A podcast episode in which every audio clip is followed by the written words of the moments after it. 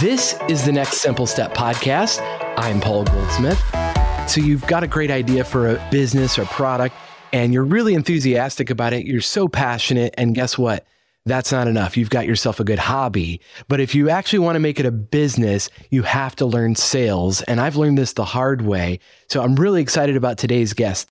Chris Tate is here. He's the founder of Fit Biz Academy. And I was in a mastermind with this guy, so he knows his stuff. He teaches gym owners in particular how to run million dollar studios. So I'm still working my way up to that level. Chris, welcome to the podcast. Paul, thanks for having me. Excited to be here. I was just listening to one of your episodes this morning when I was running. So timely.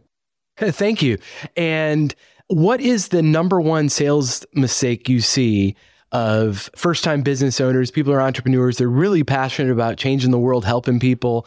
But then there's this dirty word called sales. What do you think the apprehension is, and what is the number one mistake you see people make in doing sales? I would say, like, the number one reason in sales don't close, as a stat, it's not even really my opinion, is that we just don't ask for the sale. And I think, you know, a lot of the times when I coach clients, the first thing we go over before I start to change your sales process or any of your tactics is your mindset. Mindset is the biggest part of the program and actually having belief, goals, and manifesting, right? And believing that what you're selling or what you're doing is going to better somebody else. Now, when people come into our studio or our gym, they're in search for, like, I guess, the magic pill. They have pain points, and we just need to connect the dots and solve them. As long as we do that, they should join. But I think what happens along the way is we get told no a lot and I always tell my clients the job is no. If the job was yes, we would just have people just sign up online and we'd be multimillionaires because they could just go do that all day. So, your job, if someone says, no, I don't want to enroll, is to figure out why they're not enrolling, get them over that hurdle, and ask them, hey, will you sign up? Right. And so, that's the biggest mistake I normally see. I mean, there's a lot of steps along the way to kind of get there. But if we're talking about why sales don't close, that's probably the number one reason. I completely agree. We all avoid awkward conversations, or most of us do at least. And so, how do you help people overcome that awkwardness? They don't want to feel like it's high pressure, like a, you know, particularly when you're getting started, it might be friends or people that you know that you're trying to sell to. And you're like, let's not make it weird. They know what it is and they'll buy it if they're interested. So, how do you overcome that apprehension to actually getting to the actual ask?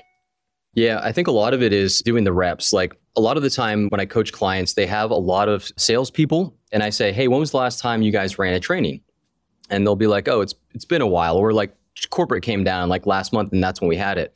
And I'm like, okay, great. So after that, how often are you people working? And they say, well, we got some folks that work once and twice a week.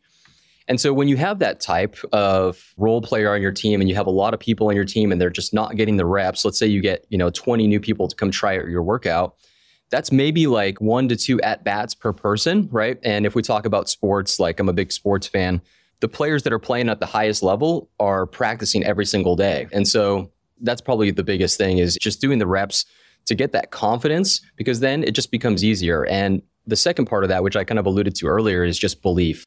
You work in the industry, you've seen how fitness can change people's lives. From listening to your podcast, it sounds like it's changed your life, right? And Absolutely. so, from that standpoint, if you believe that you're doing good, and if I walk up to you and say, hey, you know, and in the back of my mind, this guy in front of me is a complete stranger, I'm going to invite him into my location to try out what I believe is to be one of the best workouts on the planet. We have the best community, and they're probably going to love it there. And who knows what they're going through, but if I bring them in, it can change their life. I'm doing good in the world.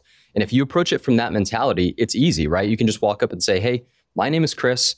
What's your name? Paul, great.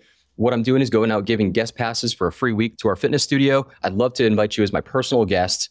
What's a good phone number to text you this guest pass, right? And so we're enabling the world to go out and come try this workout. And you don't know what they're going through. They could be going through a ton, and fitness could actually fix that. So you're almost kind of selling the best product on earth, which is fitness, you know, bettering people's lives. So that's the way I approach it. 100%. I think if you're going to be an entrepreneur, it's really hard. Do something you actually enjoy, something that does better the world, because that really helps in sales. I mean, you can sell stuff that you don't believe in, but it's a lot harder. and so, why not sell something that you actually are passionate about and, yeah, you're a believer in? And that's 100% true. As I was looking for businesses to be a part of, I wanted it to be something that I know works that I could wholeheartedly get behind. And then you're right. You go back to remember like why you care so much, and how it's impacted you. And in my case, it was my wife's gym, Burn Boot Camp, totally changed her life. She made lifelong friends there and it helped not just with her physical health but mental and just modeling for our kids. And she was you know have more energy for our three kids and all the things. And so i'm like yes i want every mom every dad every person to experience this kind and so i was a little slow. I like three years behind her i joined and started working out. And the same thing it gave me such a mindset shift. And you can do hard things and then you start to see progress not just in the gym but then in life and so, absolutely, you know, getting passionate about it, you know, the reason you got started in the first place, it changed your life and you want to help others. But that's not enough, right? You then have to be able to have those unpleasant conversations, as you said, put in the reps. I think about all of the people online you can follow on YouTube and just everywhere else that are selling things online. But Chris, what I appreciate about you, you don't stop there because there's a lot of folks that you dig beneath the surface and they're just selling courses to people. That's where they make all their money, the courses, not in the actual product that they're selling. And so in your training, you're actually helping people. It's old school, as you say, nose to nose, toes to toes. That still works. It does still work. And, you know, to kind of give you like a little bit of a backstory, I kind of grew up in the day where there was no social media advertising. And so back then we had to wear our slacks and dress shoes. I had my penny loafers on and our dress shirts, right? and we had to hit the pavement, going around town, going to business to business, walking up to complete strangers. And so I come from that background. So I had an advantage. Now, when social media came into play, it completely blew the doors off. And we're starting to see these pre sales have 500, 800 members starting points. But yeah, the grassroots portion is something that I truly believe in and try to really coach people on because when you buy into a franchise, they tell you, hey, you're going to have to pre-sale. And these are all the different things you're going to have to do along the way. But somewhere along the lines, you know, when someone opens, they stop pre-sailing. They stop doing the events. They stop going door to door. They stop doing all the things that made you successful and got you to that point in a very short amount of time. So I try to bring them back to those and just kind of tweak a couple of things that they're doing to just make them successful. Because the reality is, and you talked about this on one of your latest episodes, is if Facebook goes away tomorrow, what are you going to do? Um, right. So my biggest thing is diversify yourself, have different streams of getting leads, and really just be the mayor of your town. Because when you're well known and when people see you often, at least seven times, right, throughout your community, they're going to end up joining because you're known. And that's kind of the biggest secret to success is just being known. Man, I love that. And sometimes the simple things that we take for granted, they still work. People buy from people and right. they got to know you, first of all, that you exist. And so you got to get out of your space and go meet people where they're at, which they're not in your gym or whatever you're selling. They're living their life and you've got to go intersect with where they're at. And you're not just a guy that sells courses. Now you do do your masterclass, but you were a corporate trainer for Orange Theory for a number of years and that brand has exploded over the last decade and you're a big part of that. So tell me, what was the secret of your success there? A couple things. First and foremost, I had a lot of when Orange Theory first started, they brought in like basically the all star team of people that worked in these big box gyms, took that sales process and made it fit Orange Theory. And I was part of that, right? So I came over, I helped kind of rewrite the sales manual. We flew around the country training these new owners on the sales process and what makes it successful. I would say Orange Theory as a brand understands something that I think a lot of fitness brands right now still don't understand, and that is neuroscience and the brain. And so if you think about Orange Theory, what's the first thing that you buy along with your membership? It's a heart rate monitor, right? So that instantly right. kind of increases the lifetime value of your sale. But what does the heart rate monitor do? Well, up on the board, you're constantly looking at it. And every time you're looking at it and you're seeing your stats go up and down, you're accumulating these different, you know, what they call splat points, moments that you spend in these different zones it's releasing dopamine in your brain and you're instantly getting results day one. One of the biggest reasons people quit fitness facilities is that they're not seeing results or they don't feel like they're a part of something. Well, Orange Theory, you get to see a result on day one that you join. So that's a huge factor in why they exploded. It's kind of like they gamified fitness and results. And so I don't want to say that Orange Theory's success was all like, you know, the people that kind of wrote everything up. A big part of that was like Ellen is brilliant, Dave Long is brilliant but they understand neuroscience, the brain. And then we just brought in our sales expertise, piled on top of that. And that's what made it a smash hit. Man, absolutely. I'm very fascinated in, in neuroscience, and you got to do what works. Now, at the end of the day, they can't just play a game and then nobody gets fitness. They don't get gains because the game doesn't work long term if it's right. just a video game, if it's just an app. But if you're just a great fitness product, in our example, but whatever it is, if you're just a great product, but it's not fun and easy to use and releases dopamine, it's going to be a lot harder to get conversions. And so I don't like to work hard. I like to work smart. Yep. And playing to helping gamify things makes sense. And I saw that when I decided to get fit.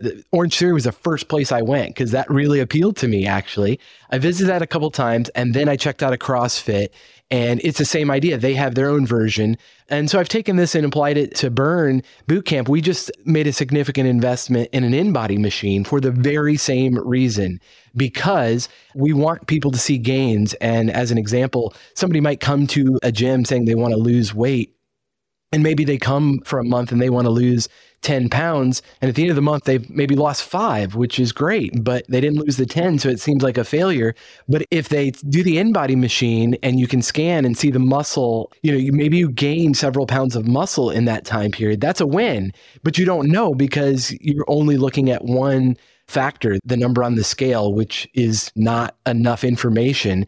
And so the InBody gives you tons of data points and it also helps the trainers have a conversation. So you think about those things and you're like, well, that's a nice thing to have for our members. And I think about it differently. I wonder your thoughts. This is a sales tactic also because it shows people when they come in, there's so much more we can help and come alongside you than just a good workout. It really is helping you understand and really making it fun so that you can see the growth. Right now, what I'm thinking about is helping our team members and the people that work the front desk educate those prospects on it's more than just you know come and get your sweat on because there are cheaper gyms in our town. But really you're joining a community of people that are going to encourage you and rally you on and we're going to give you tangible evidence that you're making progress along the way.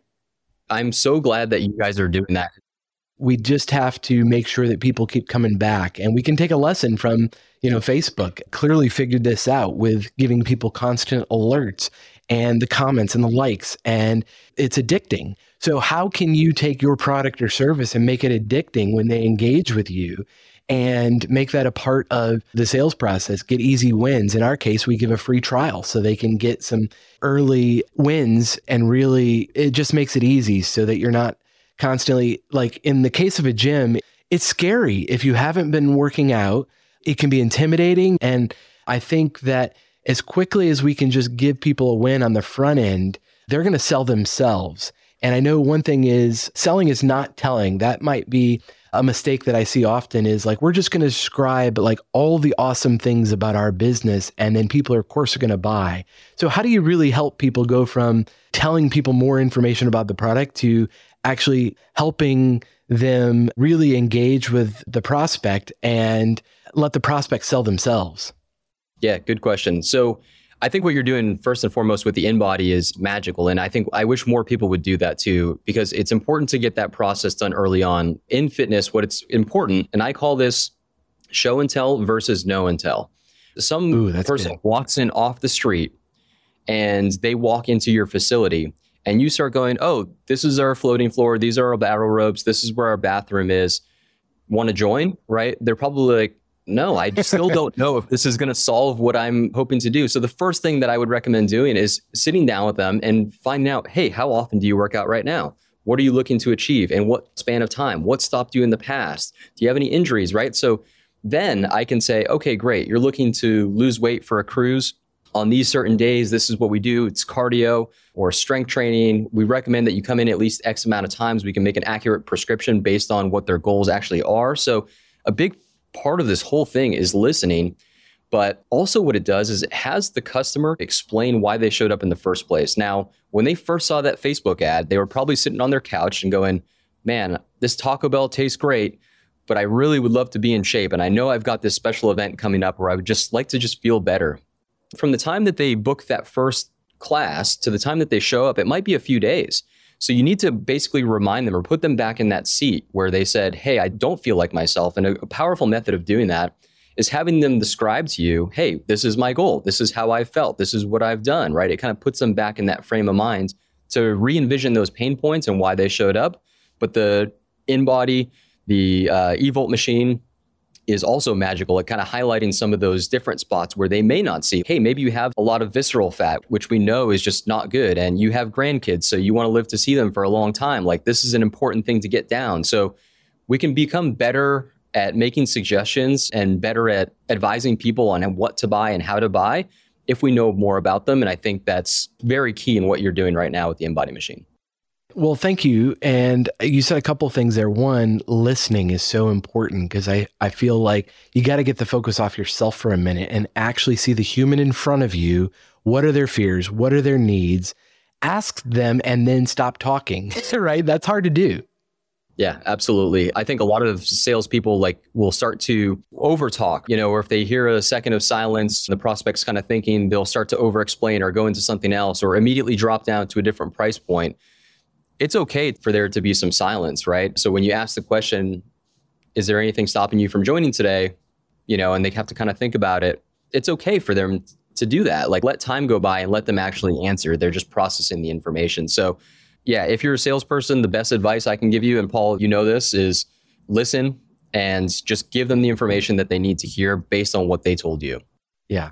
And focus on their goals, not what you're most excited to offer. I think this transcends the gym space. This is everywhere where somebody's really excited about one thing, but people might be buying something totally different from you. And if you're just focused on what you're selling, you're missing it. And in our case, it's the community is number one. We ask our members, like, why are you here? And they love the community. So we really emphasize that. And it's different for different people. But by and large, have you asked people, what's their goal for talking to you in the first place? Like, what are they trying to accomplish? And meet them on their terms and focus on the benefits to their life, not the features of your product. Absolutely. That's another thing too is we often commission our salespeople based on the level of membership that someone buys, right? And so if I walk onto a car dealership and I have my heart set on a certain car and the car dealer guy directs me to a different car because he gets a bigger commission on that, there's a complete miss and I'm not going to buy that day. So oftentimes we are told, hey, lead with the top tier membership because that's going to lock them in for, you know, 12 months or whatever. Maybe that's not what they need. So if you do a good job at listening or asking questions as well, the prospect will tell you what they're looking for. And if you study just some of the great interviewers of all time, you know, Oprah's one of them, and just the majority of the time they're asking questions. But like if you calculate the amount of minutes that the actual person that's being interviewed talks versus the interviewer, it's staggering. Like the person interviewing is only asking like questions maybe like less than 10% of the time and the prospect should be talking the majority of the interviews so yeah selling themselves and yeah. well, you mentioned, yeah, not just trying to sell the highest priced item because that might not be right for the client. And also, it's interesting as I'm learning this gym business, talking to other franchise partners, learning that in some cases, they want a longer term commitment. So they sell the 18 month package but some locations have learned that those are the earliest cancellations because they bought the 18 months because there's a little discount for the longer term. So the, the salespeople are really emphasizing that. And then six months later, that person has stopped coming and they want to cancel. And it's, well, wait a second. So if that's our number one group of people that are canceling, maybe we might not want to emphasize that unless you know, somebody is really committed to the long term. How about we start with a shorter term? And, you know, if that's less likely for those people to cancel. And I think you've got to, you got to know your numbers also. This is another thing that I've learned on the job as far as, you know, you're excited about starting a new business and offering, but you really have to know what your costs are. Like, what's the cost to acquire a customer? What are some other numbers you really encourage people when they're getting into selling that new product or service? What are the key numbers to track? Yeah, key numbers to track. So I call this LAPS. It's an acronym for leads, appointments, presentations, and sales. And so the more laps that we run, you know, the more fit we're going to get. So if you want to kind of think of it in that context. But the goal is to get as many laps as possible. Now, I always work backwards whenever I kind of go in and work with a client and I ask them, what's your new join goal? And they may throw out like a random number. Okay, why that number? Is it because you're trying to outpace your cancellations that you forecasted? Is it just because that's what other franchisees are hitting? So we need to narrow down a target. We need a number there. What I like to do is work backwards from there and say, okay, based on the amount of joins that you want, we know that you're closing at a certain percentage. So let's call it 50% because you guys are great at closing. Then, you know, if we want 20 joins, we probably need 40 presentations. So there's the P, right? And then basically you kind of just reverse engineer the numbers based on how you're performing. I think an important thing though is if you understand laps, and everyone on your team should. So if I go in and I ask one of your salespeople or one of your ambassadors or even a trainer, what's the goal this month? Everyone should know that number. So it's if you ever heard the term like pushing the rock uphill, it just can't be done with one person. It's got to be the whole team. So everyone should be in tune and driving toward that number. But I think what a lot of people do is they make a mistake and they figure out their new join number that they want for the end of the month but they don't recalibrate. And this is something I heard you talk about in one of your episodes as well is, you know, okay, one week goes by, let's say Paul and your wife, you guys go on vacation and the gym just doesn't do anything, right? There's no new joins. We didn't get any leads. We didn't have any presentations. We just kind of blanked. What most gyms do is they'll say, okay, for the remaining three weeks, we're just going to keep it as is and just keep all the numbers the same. You got to recalibrate those numbers to now make up the deficit for that week that you lost. So I think that's where a lot of people kind of go wrong. But if you understand those numbers within laps and you educate your team on them and they really understand them, that's 90% of the business right there. Okay. Yeah. You got to know your numbers. I love that. And it really is put in the reps and don't let the hole keep getting bigger. If you miss a week, that's okay. Stuff happens, uh, life happens. But, you know, don't miss two, three a month and it just piles up and you'll never catch up from that.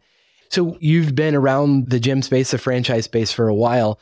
What is sort of the biggest determining factors in the folks that end up closing their doors? What's the big mistake? There's a couple things. I think right now it's tough because there's a lot more competition that there used to be. And COVID kind of played a big factor in this, and that a lot of openings got delayed.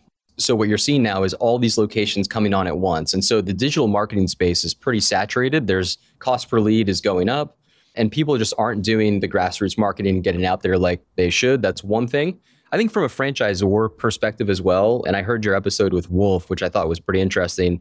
And he was saying, like, any number that you, the franchisor tells you that, hey, you need this amount of money to kind of start and open with and run with for three months, pretty much double that. And I would agree with basically that statement because you're just going to run into things along the way that you're going to want to do, attrition, things of that nature. And then right now, like you have to understand that a franchisor's job is to sell more franchises. Their job is to sell you the dream. So you need to do your due diligence. You need to, hey, if some doors are closing on that franchise, call those people up and say, hey, why are you closing your doors? Figure that out. Understand what their pain points were so you don't fall into that same thing.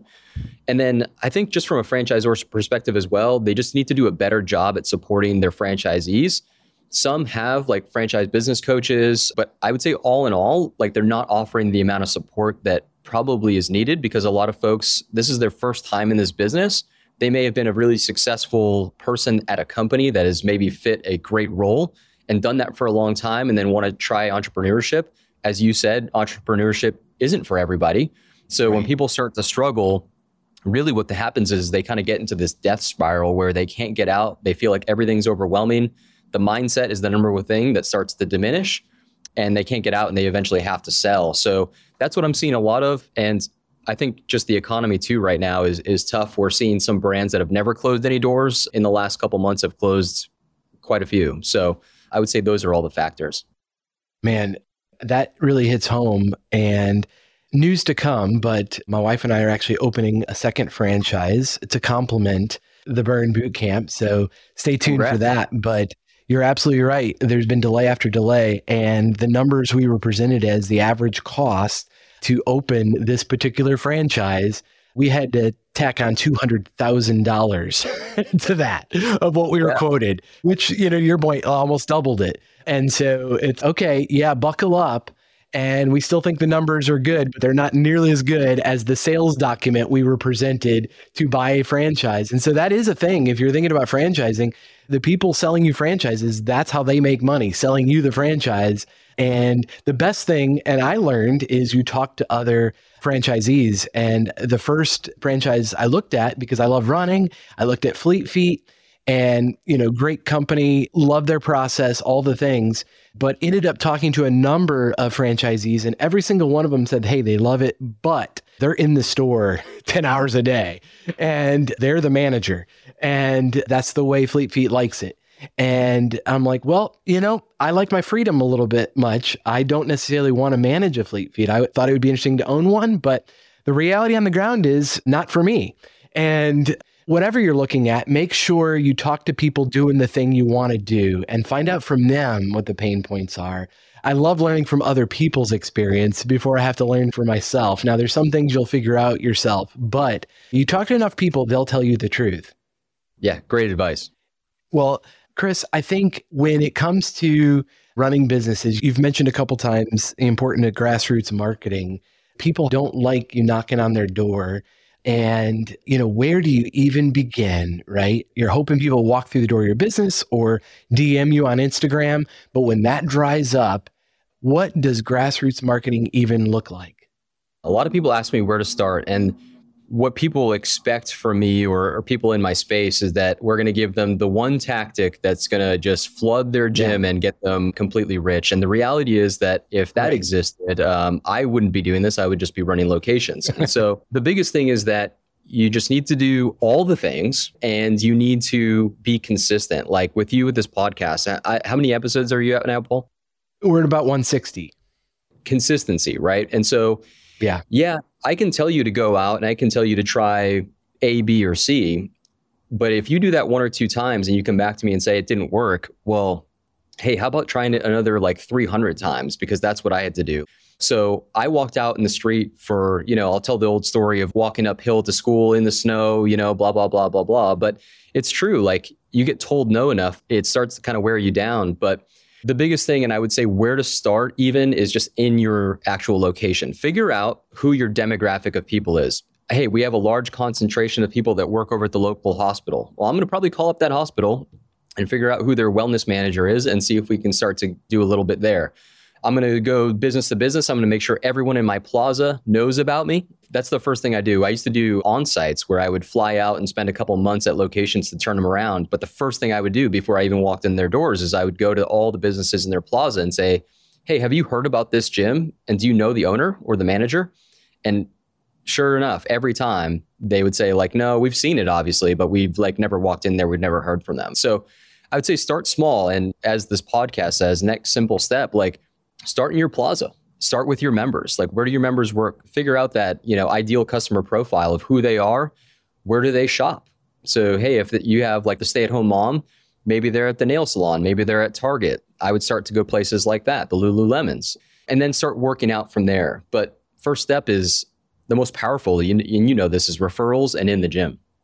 Absolutely. You create passionate advocates and then activate them and make it easy for them because people are busy and they got their own businesses and lives to run. So we offer cards and incentives for if you refer a friend, you get discounts and cash back and all the things. And we're trying different things. But I appreciate what you said. It's about consistency. There's not a magic bullet.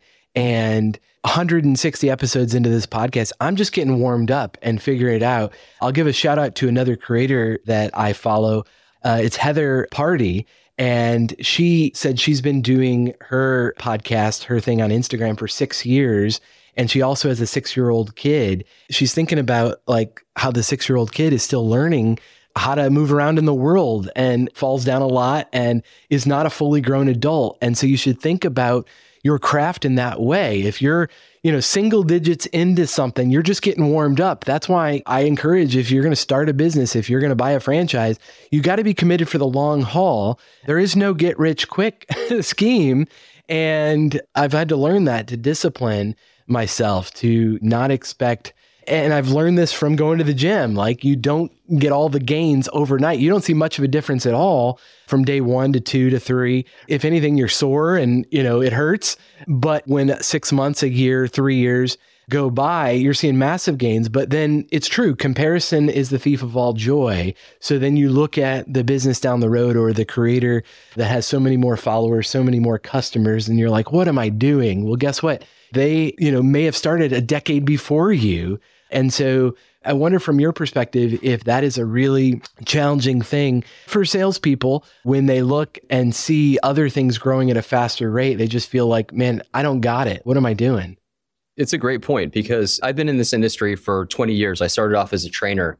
I don't feel like I really figured out everything I was doing or it all clicked until like the last like three years of it. And that's a very long time, right? And so, you know, and years, technology yeah. evolves too. Yeah, yeah. And so to think that we just get good overnight or you're just going to do one rep and sell a client or you're going to walk up to someone and they're just going to give you a name and number it's like false hope it's something that you have to practice over time and do a lot and really it's just it's a numbers game you know it took me 17 years to really nail down the craft of understanding how the business kind of cycles works and then evolved with technology luckily i can share that stuff with my clients so they don't have to go through 17 years of it but yeah that's the biggest thing like anything if you want to be good at it it takes consistency and practice and i think there's like a quote that says even if you just spent 10 minutes a day on something for the next like few months or years you'd be like in the top 99% of people doing it and that's really true Yeah.